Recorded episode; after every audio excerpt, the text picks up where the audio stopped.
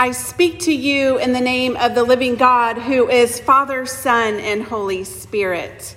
Amen. Amen. To see those little choristers, I get an advantage because I'm sitting there and I get to see them um, singing their little hearts out, and it just does my heart such good with their little mouths open wide, singing so sweetly.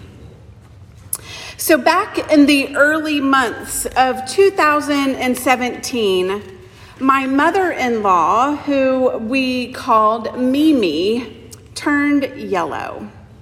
That's right, she turned yellow. Steve and his sister took her to the doctor's office because she wasn't feeling well and she was yellow. Her coloring wasn't good. Yellow was never a good thing. And under the fluorescent lights of the doctor's office, her skin looked like the color of one of those little buttercup flowers. Well, they're actually weeds. Do y'all remember those when I was a little girl? We would pick those and you'd put them under your little chin. And if your chin turns yellow, they say, Well, you like butter. Yeah, I do. Did y'all ever have that, or am I the only one? Oh, some of you did. Yay! Y'all like butter too, I bet. That was the beginning of a long, hard few months with our Mimi. The doctor told her that she needed to go to the hospital, but because she wasn't very fond of hospitals, and who is, it took her a few days to decide to go. Mimi was precious, but she was also a little stubborn.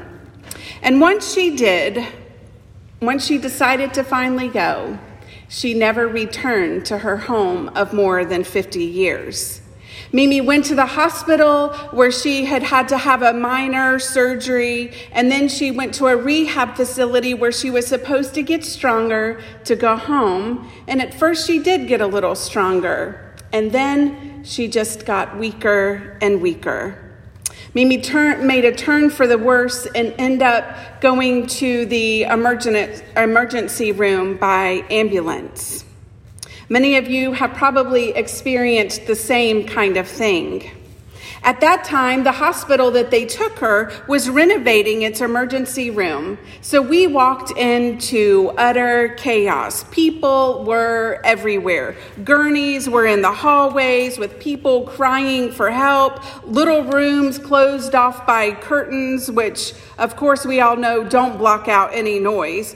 Doctors and nurses were scurrying around, caring for the ill and the afflicted. I think we were even sitting, waiting to go in to see her in what might have been um, an old one of those little cubbyhole places. It was absolute chaos. Bright lights, the smell of sickness wafted through the air, wall to wall people trying to figure out what was next.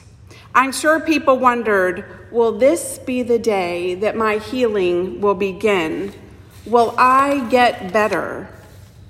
So I went back to Mimi's little room where they were treating her. The ambulance had just pulled her in there, and the nurses were working to cut her pants off. And I'm not even sure why they had to cut her pants off, but they were. And so I was trying to kind of just be there for her and being a calming presence.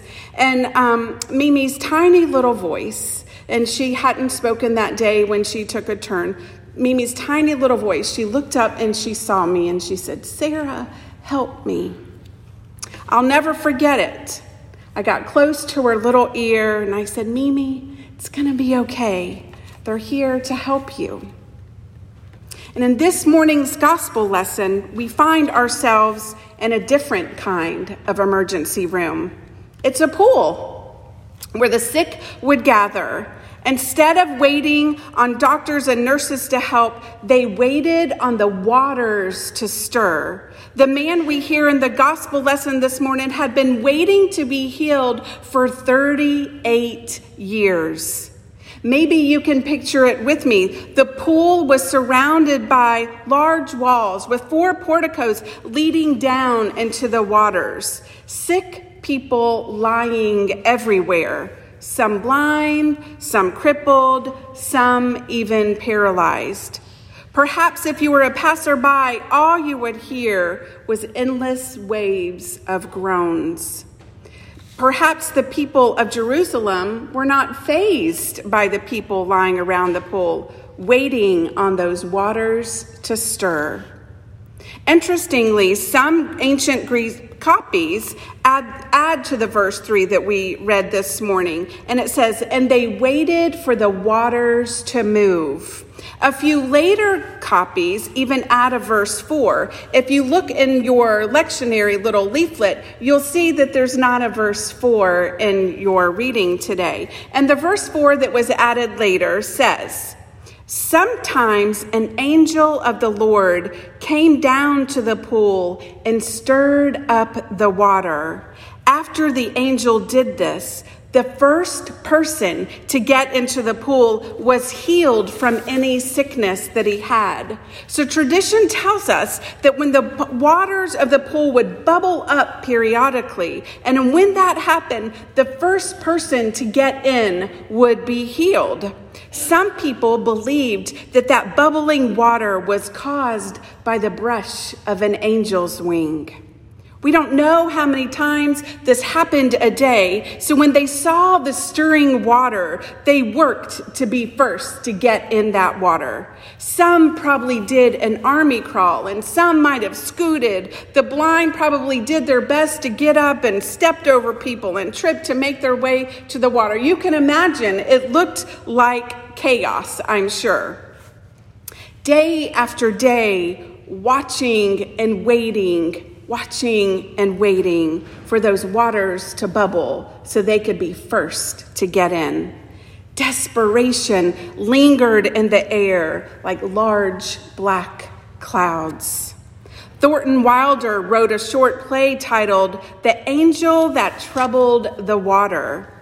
He has the invalid in his play cry out, I shall sit here without ever lifting my eyes from the surface of the pool. I shall be next.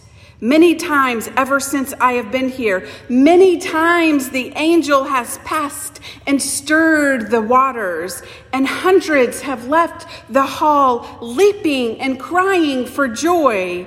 I shall be the next. But it was not to be. Every time he got himself up, pulling his crippled body up to a standing position to head towards that pool, somebody else beat him to it. I mean, I know what that feels like. And he was left disappointed again and again. If he had been coming there for 38 years and the water was troubled an average of, let's say, once a day, then that would mean that he had been disappointed 13,870 times.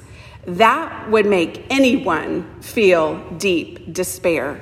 And to make matters worse, it seems that this pitiful individual had no friends to help him into the pool. Perhaps at first he had some friends who brought him to the pool, but they had long since seemed to have become weary of him and lost interest in his case. Perhaps they had grown tired of his constant whining and complaining. I just can't get in. Maybe you can picture him. Maybe you know somebody like him. When he first made it to the pool, he was probably a young man with black hair, eager to be healed watching and waiting, watching and waiting. Through the years, he had become an older man, more tired, perhaps even more cynical. Now, gray hairs rim his face. The man in our story has experienced 38 years or 14,000 days of disappointment until Jesus showed up. I can picture Jesus walking through the portico and chatting with some of the people who were lying around, waiting for those waters to stir. And then Jesus' eye caught the man who had been sick for such a long time, even a longer time than Jesus had even been alive. Probably he was the most pathetic, the most desperate, and Jesus asks him, Do you want to be made well? For us, this can sound like a little absurd that Jesus would even ask him the question. Of course, he wants to be made well. But I like to notice what Jesus didn't ask him. He didn't ask, who has helped you around here? Or which one of your family members or your friends has not been your helper? Or he didn't even ask which one of these people have gotten in your way or which one have stepped on you or stepped over you. Jesus is looking at the man saying, I'm asking about you. I care about you. I'm sure many walked past by that pool, ignoring the sick, but not Jesus. He did not have to stop. I'm sure that there were many more sanitary crowds in Jerusalem. Surely there were more enjoyable activities. After all, this was the time for the special feast. It was an exciting time in the holy city. People had come from miles away to gather and meet God in the temple. But little did they know that God is at the pool with the sick. God is walking slowly, stepping gingerly between the beggars and the blind. Little do they know that the strong young carpenter who assessed the porticos of pain by the pool is God. God is standing with the man who had been lame for 38 years, and he asked, Do you want to be made well? I hear frustration and some blame, perhaps even some excuses when the man says that it, people have been stepping on me and over me, and I just can't seem to get to the pool when the water is stirred. I need some help getting in. For 38 years, he had been stepped on and stepped over, and this man's problems had become his way of life. He had no hope forever being healed and no desire to even help himself anymore. His situation looked hopeless until the God of hope enters his life. On this day, he met the one who cared about his need. Jesus tells him to get up, take up your mat, and walk. He didn't need the stirred waters of the pool that day because the living water spoke a new life into him on that day. N.T. Wright tells us that when Jesus says, Get up, the word is regularly used in the New Testament to describe the resurrection. On that day, the man's old life was gone and he was made new.